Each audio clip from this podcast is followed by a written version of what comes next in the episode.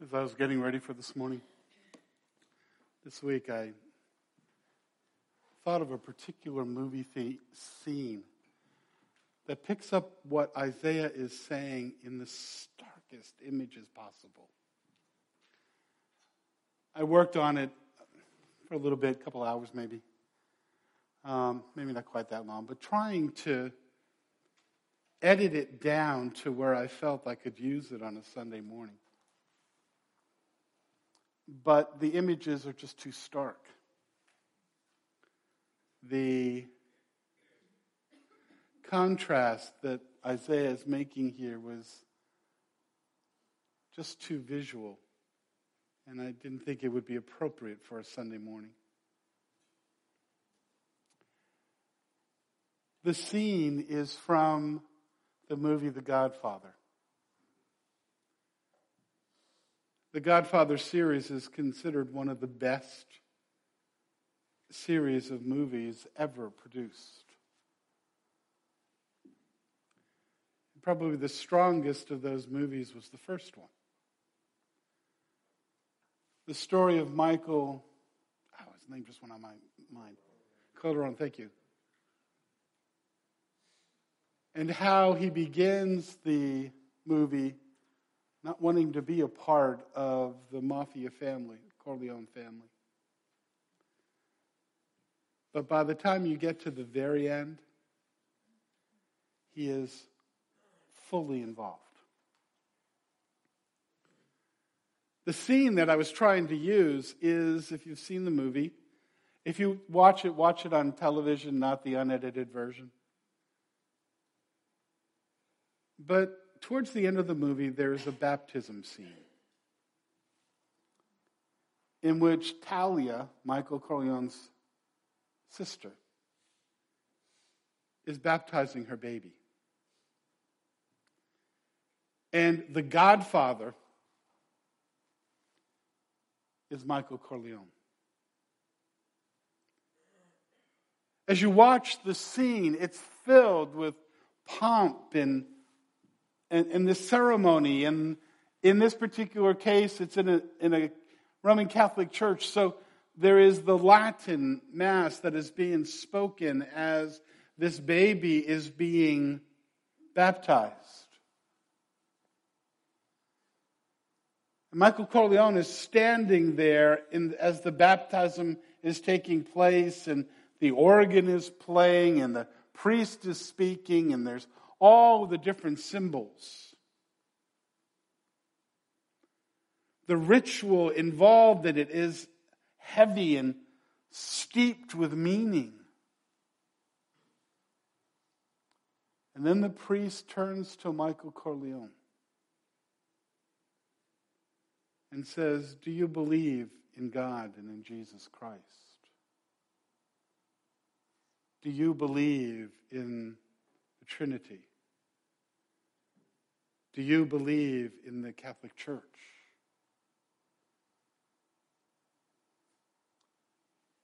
As he is being asked those questions in the movie, the scene flashes from this ritual, this religious activity, this promise of believing in God and in truth. And each time he speaks, the scene flashes to one of his men preparing to commit murder. As he wipes out all of the other mafia families.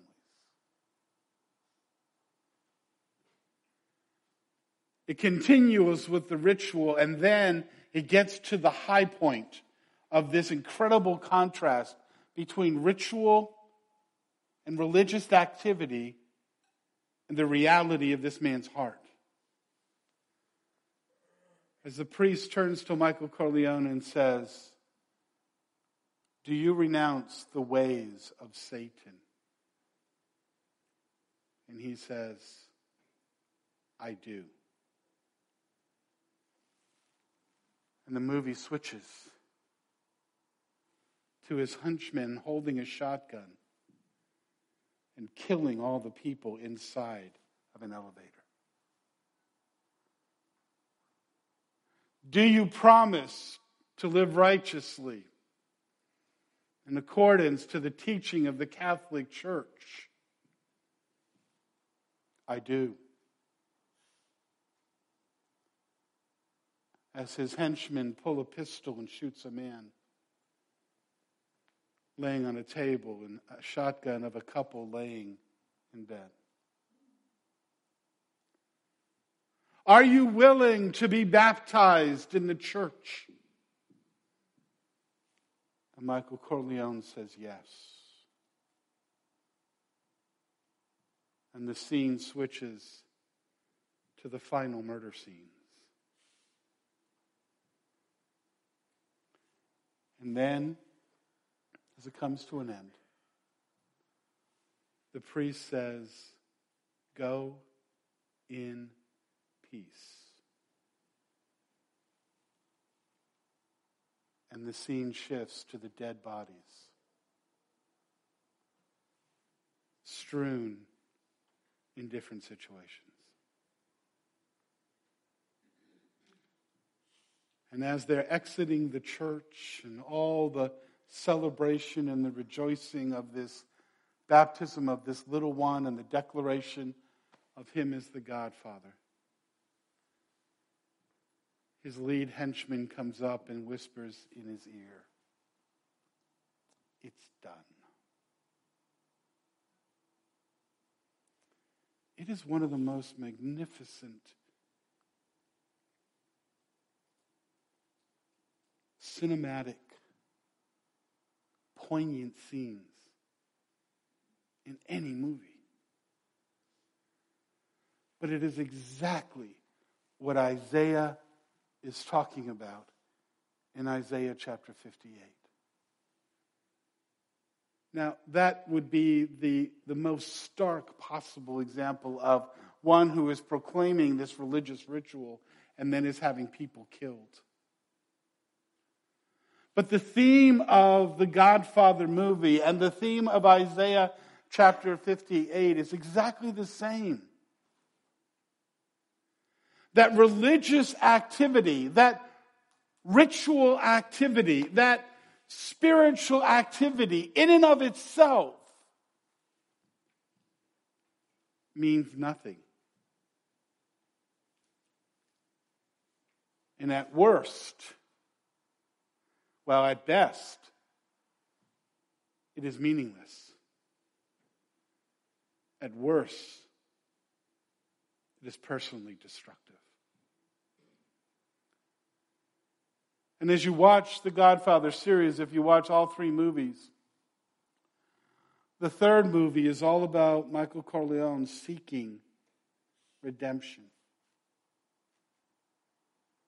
which he never finds.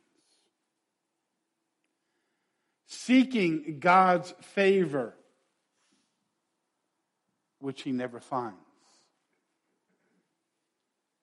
Seeking God's blessing, which he never finds. Now, I doubt if any of us here, while we're sitting in church and we're singing those choruses, have any of our henchmen out killing our rivals. If you are, come speak to me, please. As long as it's not me. But that idea of just ritual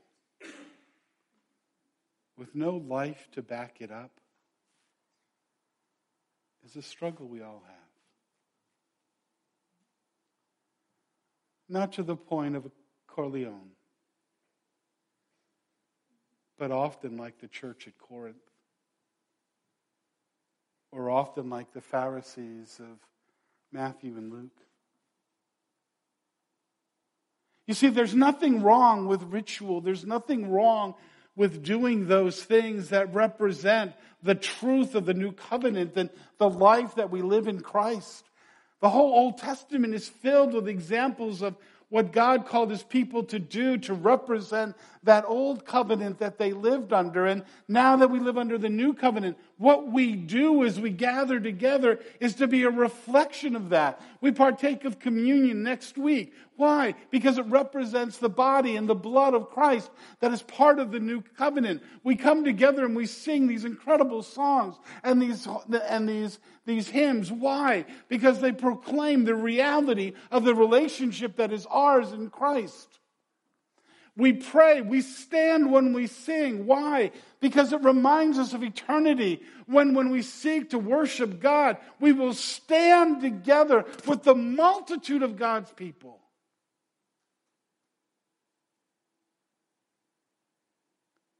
But if it's just ritual,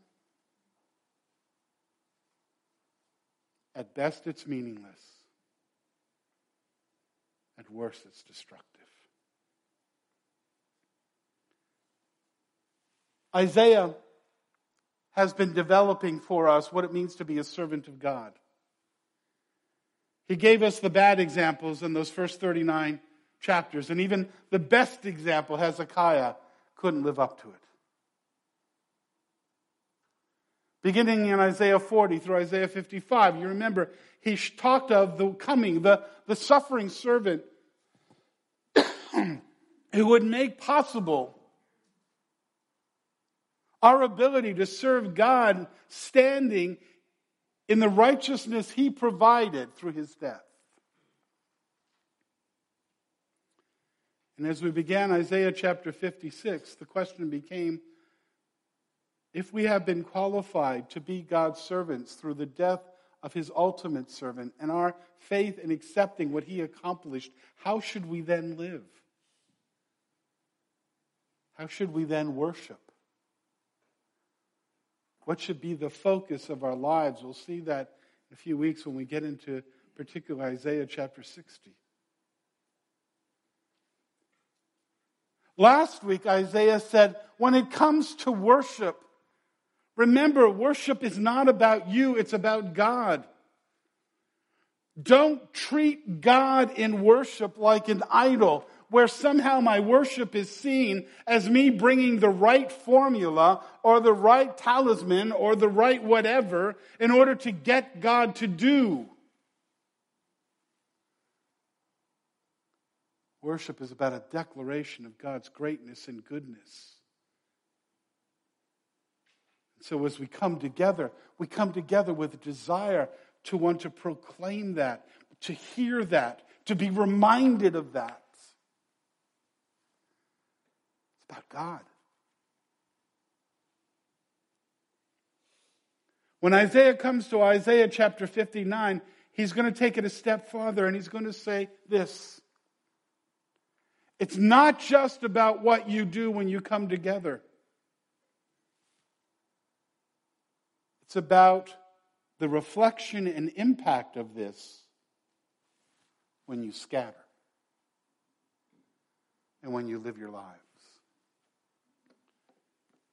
And so in Isaiah chapter 58, what Isaiah is proclaiming is this authentic worship, true worship, coming together in those rituals. Nothing wrong with the ritual, but when it is done properly, moves God to bless his people. That's not why we do it, but that is one of the results. God is pleased. God is thrilled. God is blessed when his children worship him. You see, authentic worship moves God to bless his people. Rituals don't. If you've come here this morning thinking that if I check off the box of going to church, if I check off the box of singing the hymns and choruses, if I check off the box of whatever it might be, I had my devotions this week, I can check off that box and think that in the checking off of the box that that's what God desires. It's not. Yes, he will accept those things, but if they reflect the reality of our lives. not as a means of manipulation.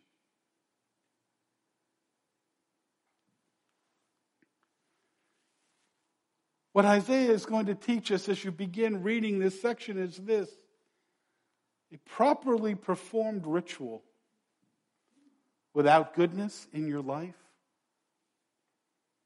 ain't worship.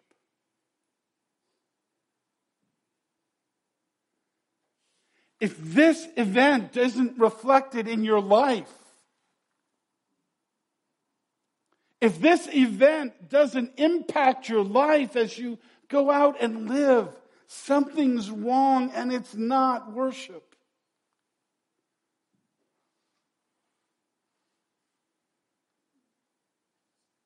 And so, what he begins to do, Isaiah takes the people and he says, Let's take a look at your rituals.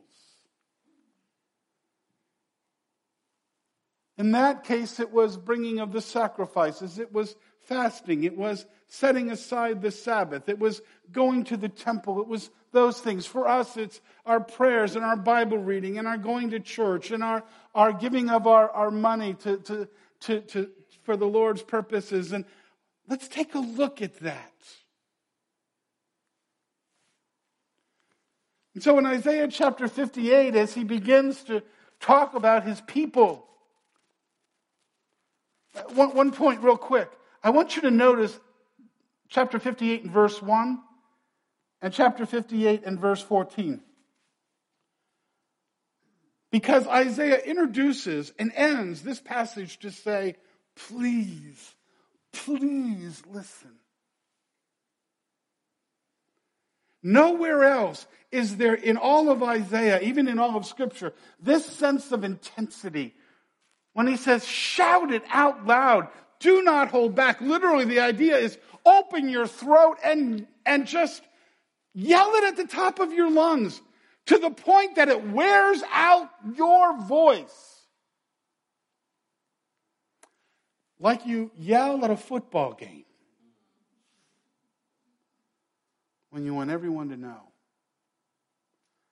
Be the shofar, the trumpet, the, the ram's horn that says, listen, this is important. This is, this is dangerous if we miss it.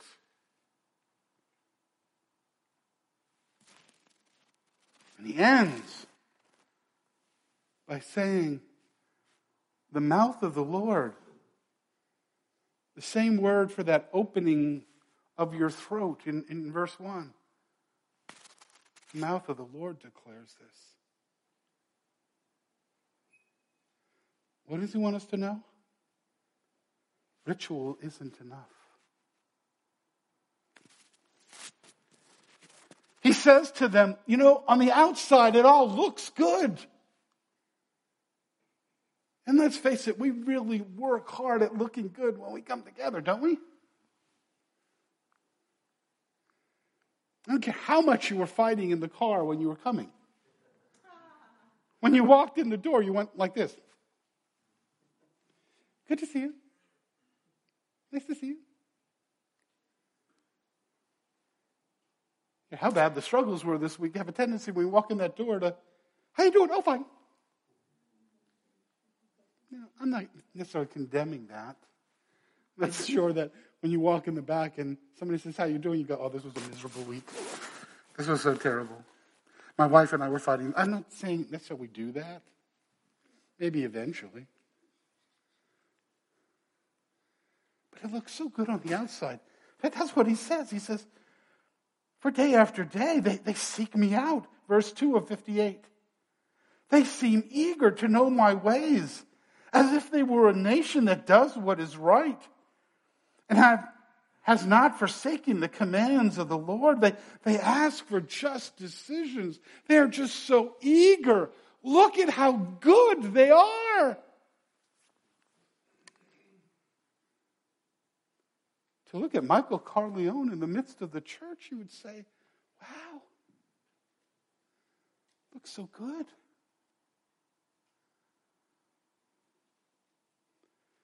But God says, I have a problem. Because I know how you acted during the week. I know how you treated your coworkers. I know how you treated your children, and I know how you treated your wife, your husband. I know how you treated that businessman that you owed this much, but found a way to just pay this much.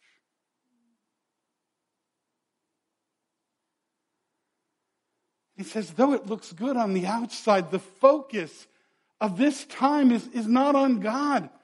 There is a real need when we're involved in worship, whether it's our personal worship, that time we spend sort of celebrating or crying out or whatever it may be to the Lord, or whether it's this, that our focus not be just on us and not on us, but that our focus be on the Lord. That we, we set aside some of those concerns in our worship. We set aside all of the, the, the, the weight and the, the, the difficulty of our lives and say, God, for just these few moments, I'm going to focus on your greatness and be reminded of your greatness.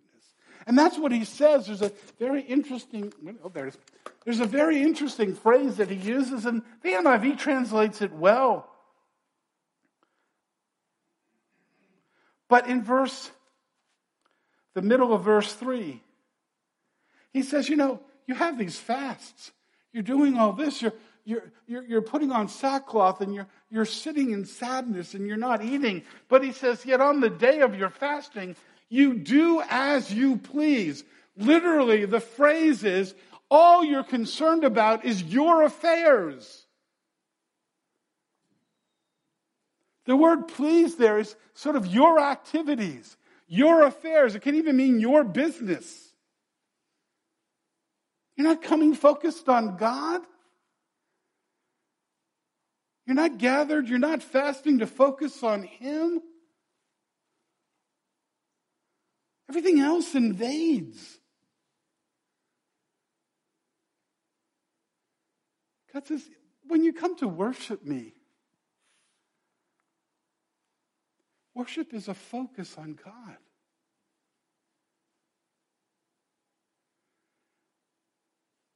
It is a time to think about His greatness, His work, His mercy, His kindness, His holiness. Not what happened during the week in the sense of, I have to worry about this, I have to worry about that, I have to worry about this, I have to worry about. No, about God. He goes on to say, the evidence of that is while you're here fasting, you're so self focused that you're willing to use others. And the example he uses there is you're here in our fast, but while you're doing that, so you don't lose out on anything, you're exploiting your workers. You're using them, and the idea is make up the time that you've lost in your fast.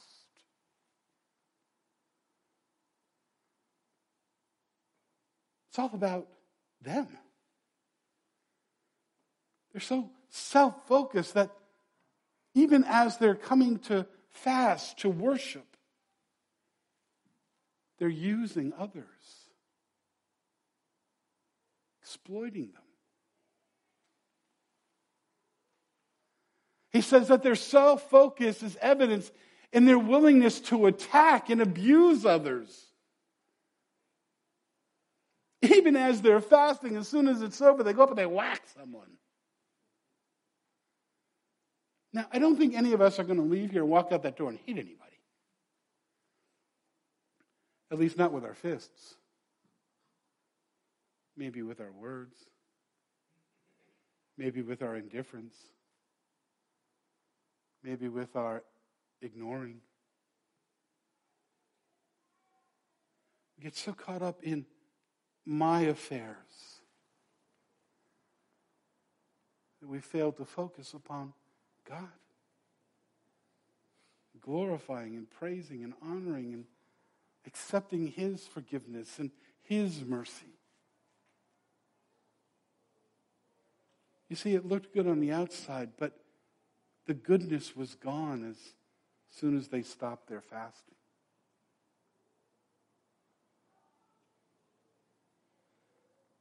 The Pharisees had this problem. Matthew 23, verses 23 through 26. Woe to you, teachers of the law and Pharisees, you hypocrites! You give a tenth of your spice, mint, dill, cumin. You know, cumin's that yellow powder thing. Imagine trying to, you know, what's one tenth? You're fastidious in your rituals. It looks so good. But you're not good. You have neglected the more important matters of the law justice, mercy, and faithfulness. You should have practiced the latter without neglecting the former. Then he picks it up again. Woe to you, teachers of the law and Pharisees, you hypocrites. You clean the outside of the cup and dish, but inside they are full of greed and self indulgence. He's coming and saying to the Pharisees, Where's your goodness? Ritual worship without a life of goodness and care for others is not worship. Blind Pharisees, first clean the outside of the cup and dish, and then the outside also will be clean. Or first clean the inside of the cup and dish, and then the outside will be clean.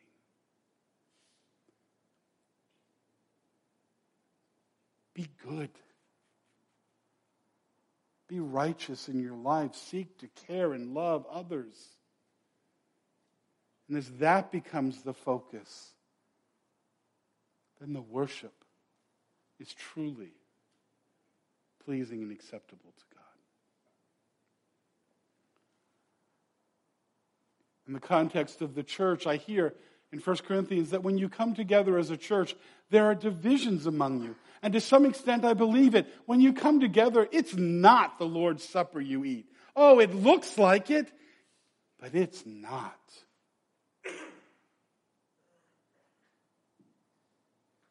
Why? For as you eat, each of you goes ahead without waiting for anybody else. There's no kindness, no goodness. One remains hungry and another gets drunk. Don't you have homes to eat and drink like that? Or do you despise the church of God and humiliate those who have nothing? So arrogant. Where's the goodness? Where's the kindness? Where's the righteousness? What shall I say? Shall I praise you for this? Absolutely not. But I went to church on Sunday. I read my Bible. I taught Sunday school class. Sorry, Discovery. I did all those things. Yeah, it looked good on the outside. But those who will worship me, God says, treat others with kindness and goodness. And you see, ritual worship is not just worthless, it's counterproductive. And that's where Isaiah goes next. After he says, These are the things that you do, he then begins to say to them, You know, this is going to cause problems. He says, first of all, that ritual worship without goodness fails to please God. In fact, the NIV in its translation, and it's a good translation, it, misses some of the, the, the, the nuance because Isaiah says, you know, you do all this to do your own affairs, to please yourself. And then he actually uses that word for please or a root of that, that one when he talks about, is this the kind of fast I have chosen that I have, I am pleased with is the idea? Is this what you call a fast? A day acceptable, literally pleasing to the Lord? It's not. God says, worship without goodness, ritual without goodness, just doesn't please me. But also, it's destructive. Ritual without goodness hinders God's response to our prayers. He says, Can I listen to you when it's just ritual with no impact on your life? And he warns them that the problem, the reason why God is unable to hear is because though outwardly it looks good, inwardly you're thumbing your nose at him.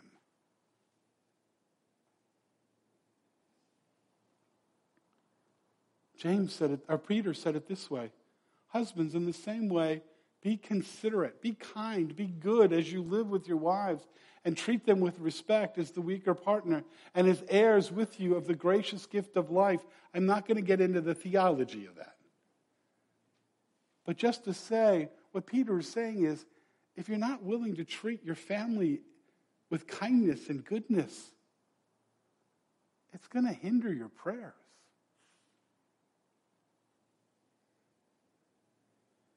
if you don't treat people in a way that, that is kind, your, your worship, not only is it worthless, it's destructive.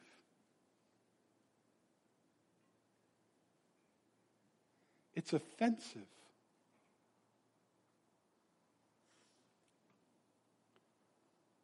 And then finally, ritual worship without goodness hinders God's blessing. There was a phrase that I hear every so often that we used with our children.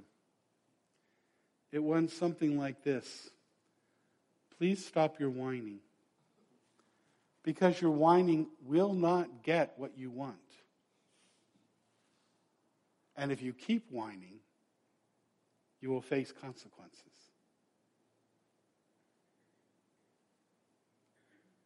God says, stop this ritualistic stuff.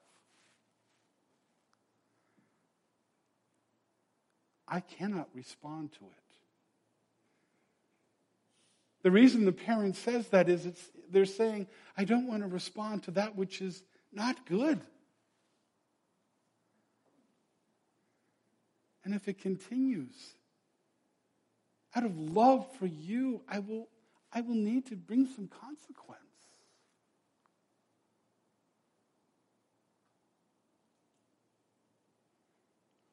The reality is that this is all done with arrogance.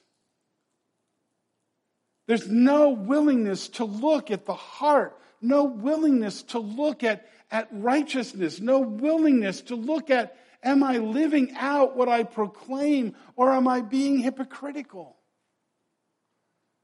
We're going to see later that God says, you know, I understand we all struggle with this. And if you come to me in humility, if you come to me in brokenness, if you come to me in a sense of repentance and saying, God, I struggle with this, but I pray that you would allow your spirit to bring change in my life. Show me where I'm wrong. Let me be repentant to you and to others where I fail. God says, I honor that. But if there's this arrogance that says, God, I've checked off the box, now you owe me.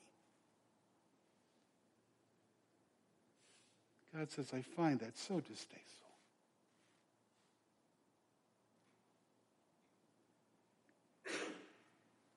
And what he says, and we don't have time to look at, but if you look at Isaiah 59, 9 through 14, you'll find out what it is that they're longing for God to do, and it's good things. God, bring justice.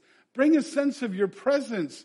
God, bring us an awareness that you're working in our lives. God, will you do these things? And God is saying, I long to do it. Come to me in brokenness and repentance and humility and a desire to want to serve others and to love others and to demonstrate my relationship with you in your life.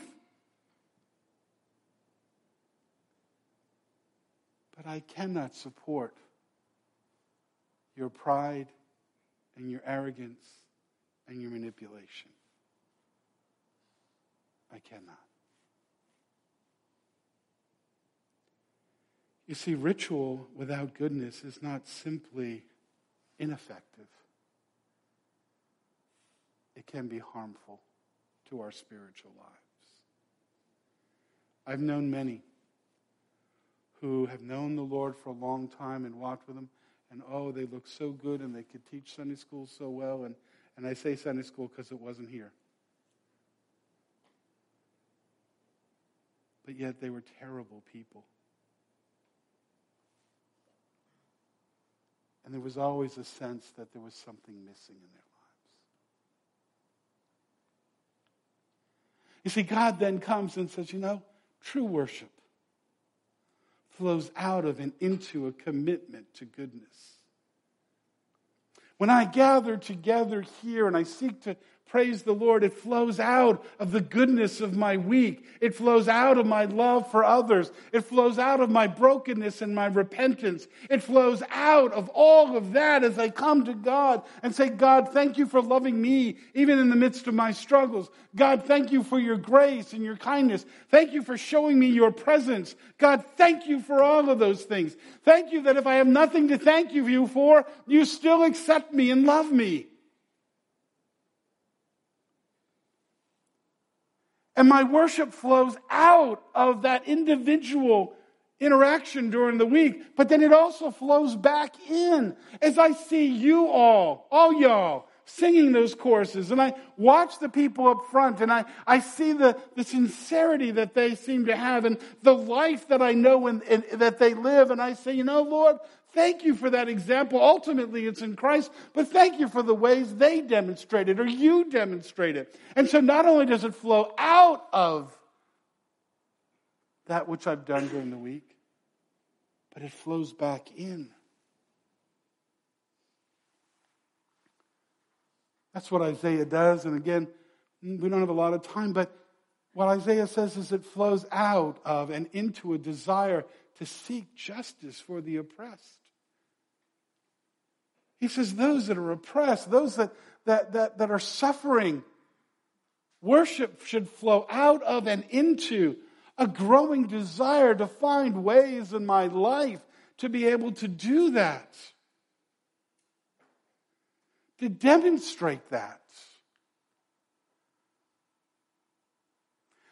I don't know politically what we need to do with our immigration system. That's beyond my pay grade. But I do know this that if the Lord brings into my life somebody who is in need, whatever the situation, God says, seek justice for the oppressed, for the wanderer, for the one in need. What may be the political response, I don't know but I know what God calls of me individually and calls us as a church. It flows out of and into a desire to provide for those in need. Again, I'm not sure what you do with the person that knocks on your door and is begging by the street. Whether I don't, I don't think cash is a good thing. If you have had a McDonald's gift certificate or something like that, those are good things but at least show respect. At least treat them like a human being. Those that are in need, whether it be in your family or your neighborhood, there, there may be some difficulty in knowing how to respond, but God says, Where's the goodness that flows out to those that are in need?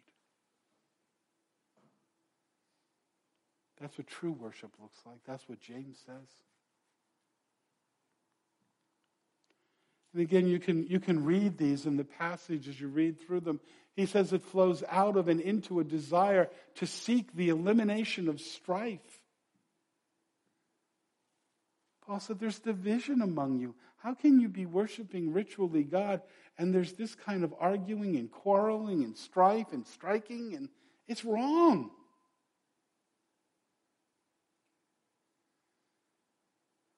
I believe that one of the things that hinders the church more than anything from growing and developing and, and people growing in their spiritual life is the, the way that we treat other believers. The disrespect, the gossip, the, the storytelling. Just wrong.